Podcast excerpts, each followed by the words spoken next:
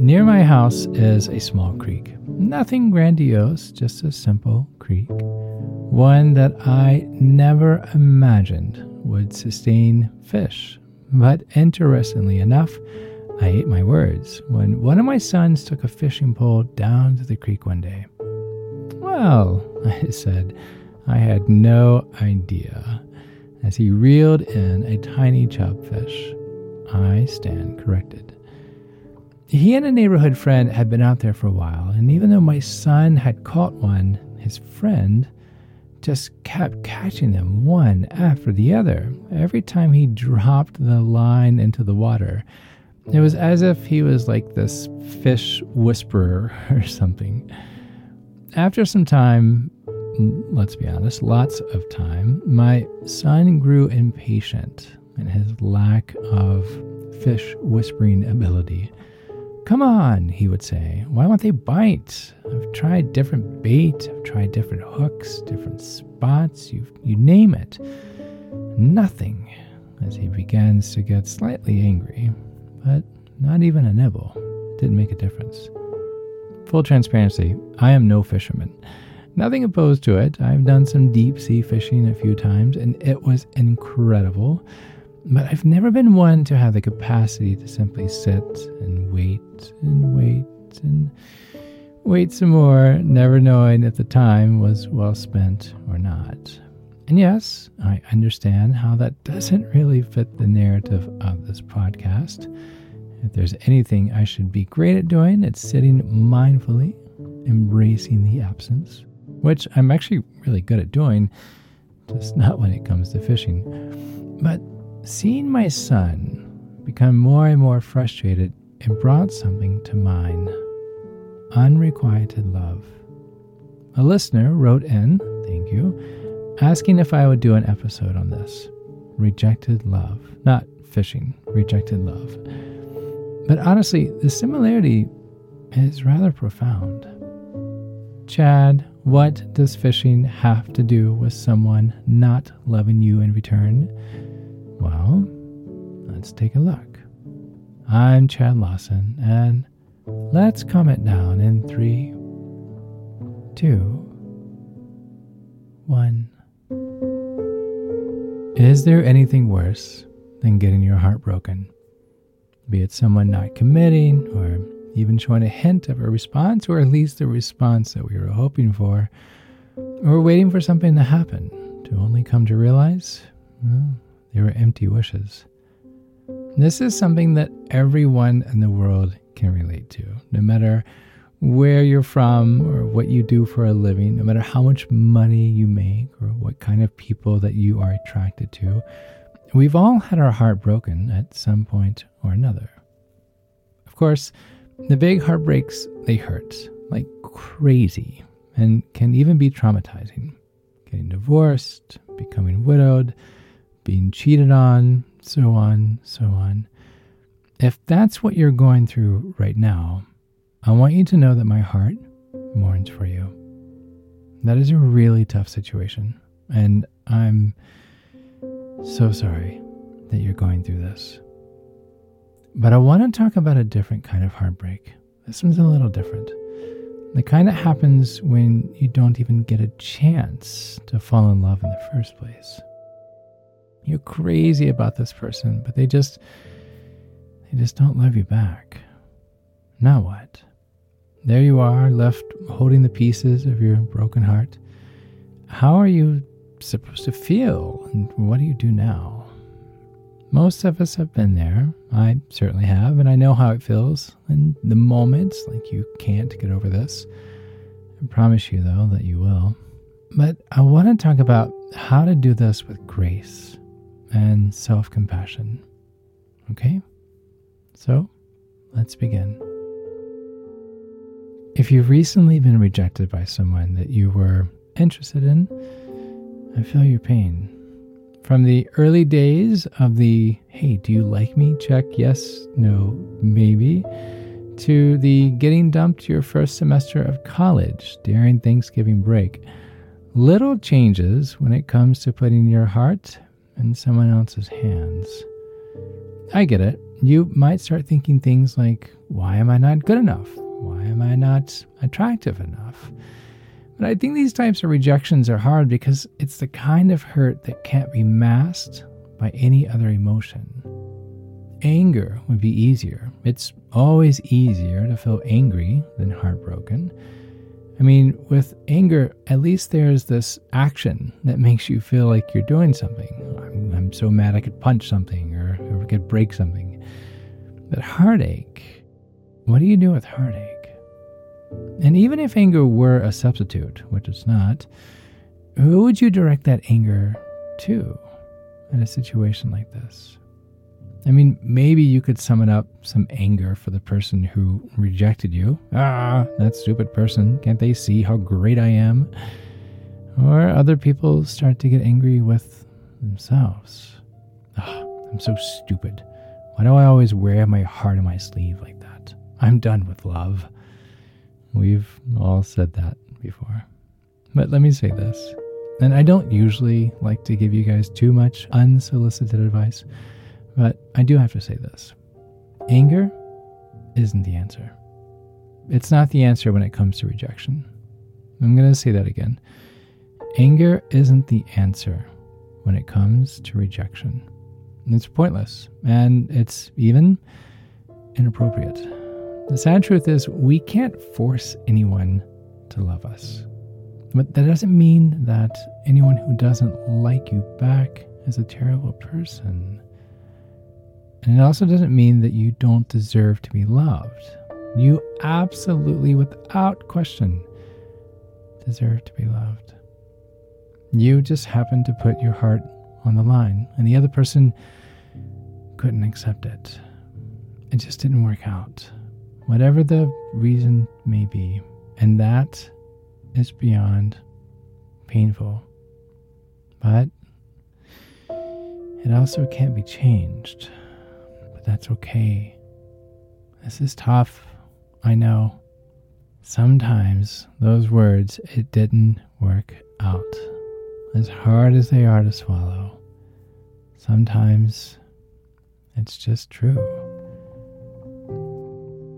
I think that sometimes the best way to approach a painful situation that can't be changed is through what's called radical acceptance.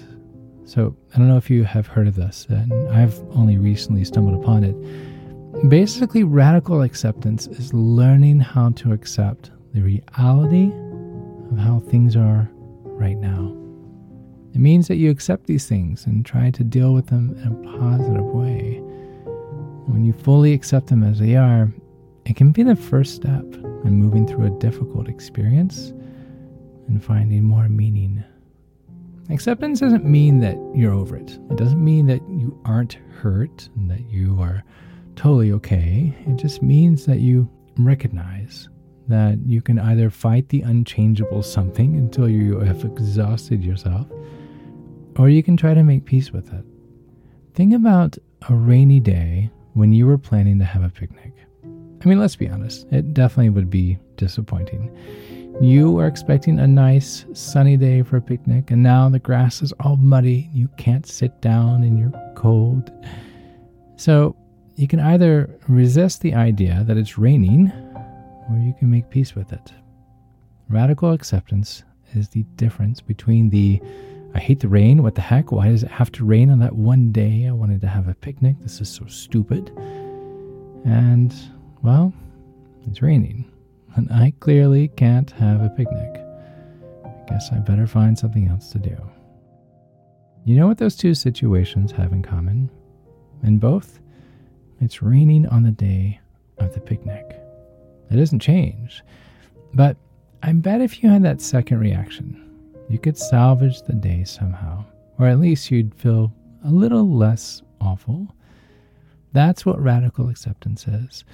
Something's just Let's just be honest, some things just suck and, and can't be changed. Romantic rejection, in a lot of ways, is one of those things. It's like we said before you can't force someone to love you. Is it sad and disappointing? Yes. Have we all been there before? Yes. You are definitely not alone. You can wish that that person would just give you a chance, or you can wish that you could just forget about that person and move on, like now, like yesterday. But those things aren't possible, at least not right now. And maybe all there is to do is to sit in the pain and discomfort of that and try to be a little bit more kind to yourself. What you're going through is real. What your emotions are telling you, what you're feeling right now, it is real. And don't rush that. But try to be a little kind to yourself. So, together, I want to practice some radical acceptance toward the last time you felt rejected by someone that you were interested in. Okay? Just a few. Deep breath in. all right, let it all go. Exhale. Now, what I would love for you to do is simply just repeat these affirmations silently after me. Full transparency. Some of these are hard. I'm going to be honest. But it's okay. I've got your hand and we can do this. Okay? First one is I accept the reality that this person doesn't want to be with me.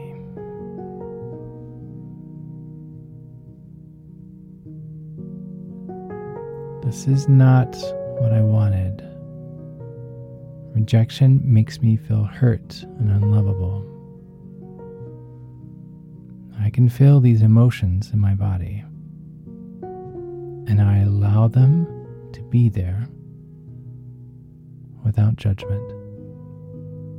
This is not what I wanted, but this is just the truth. This is no one's fault. This is no one's fault. It would be easier if I could be angry at somebody, but no one is to blame. It just didn't work out. Some things just don't work. I don't like this situation but I can accept it. And I know that I have the ability to survive situations that I don't like. And finally, above all, I know that I am lovable. Oh, I love that one. Do it again. I know that I am lovable. I am worthy of love, and I am loved by many other people in my life. This rejection doesn't change any of that. I know that I am lovable.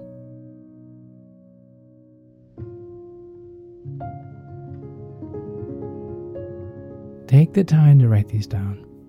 Keep them on your nightstand or save them to your phone. When you see that person or when you think of them, pull these up and read through them. Maybe memorize one that's your favorite and really speaks to you. You know, my son, he still fishes, like almost every time the sun is out. The fun thing is, it's spread to the other kids in the neighborhood. Any given afternoon after school, I can look out from my office and literally see five or six boys down at the creek, waiting, hoping. Not every kid catches a fish every day, but when they do, when they do, there's so much more excitement. That feeling that something came along and brought a window of joy. It happens. It does and it usually will. And when there isn't a single fish to catch, they still go. They still go down there every day. Not knowing what's in store, but knowing that when the time is right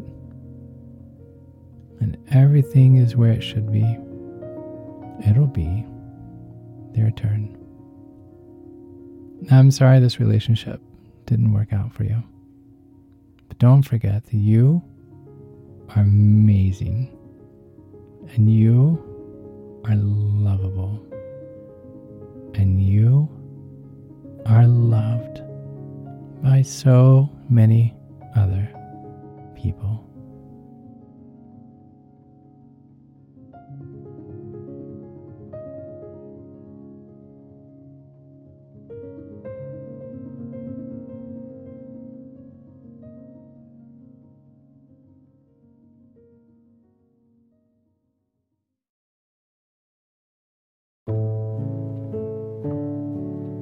To find more episodes of Calm It Down, hear the musical playlist from today's episode, or simply wanting to know where to send chocolate chip cookies, visit calmitdownpodcast.com. You'll even find additional resources for emotional support, including our online community and our Facebook page. You're not alone. You are not alone. This podcast was written and produced by yours truly, Chad Lawson, composer, pianist, and nationally recognized Sweet Tooth. And now, something my attorney wants me to say. The views, expressions, and techniques in this episode are of my personal opinion and is not intended to, nor should they serve as a substitute for medical advice or diagnosis rendered to you by your individual doctor or other healthcare provider. Only a licensed physician should evaluate your situation, provide a diagnosis, or render other medical advice to you, and you should only act upon the advice of such physician. Now, what I like to say I am an extreme empath by nature, but my profession is that of a composer and pianist, not a licensed therapist or physician. I hear from thousands of listeners how my music has helped them through various stages of emotional needs, and I simply want to offer this and future podcasts in aiding those needs. To find a list of licensed professionals in your area, please visit calmitdownpodcast.com. And finally, if you've enjoyed today's episode, please leave a review. While it takes less than 60 seconds to do, its impact will last for years to come as every little bit helps in growing the awareness and the importance of emotional health. I'm Chad Lawson, and until next time, be kind to your mind and join me next week as we calm it down.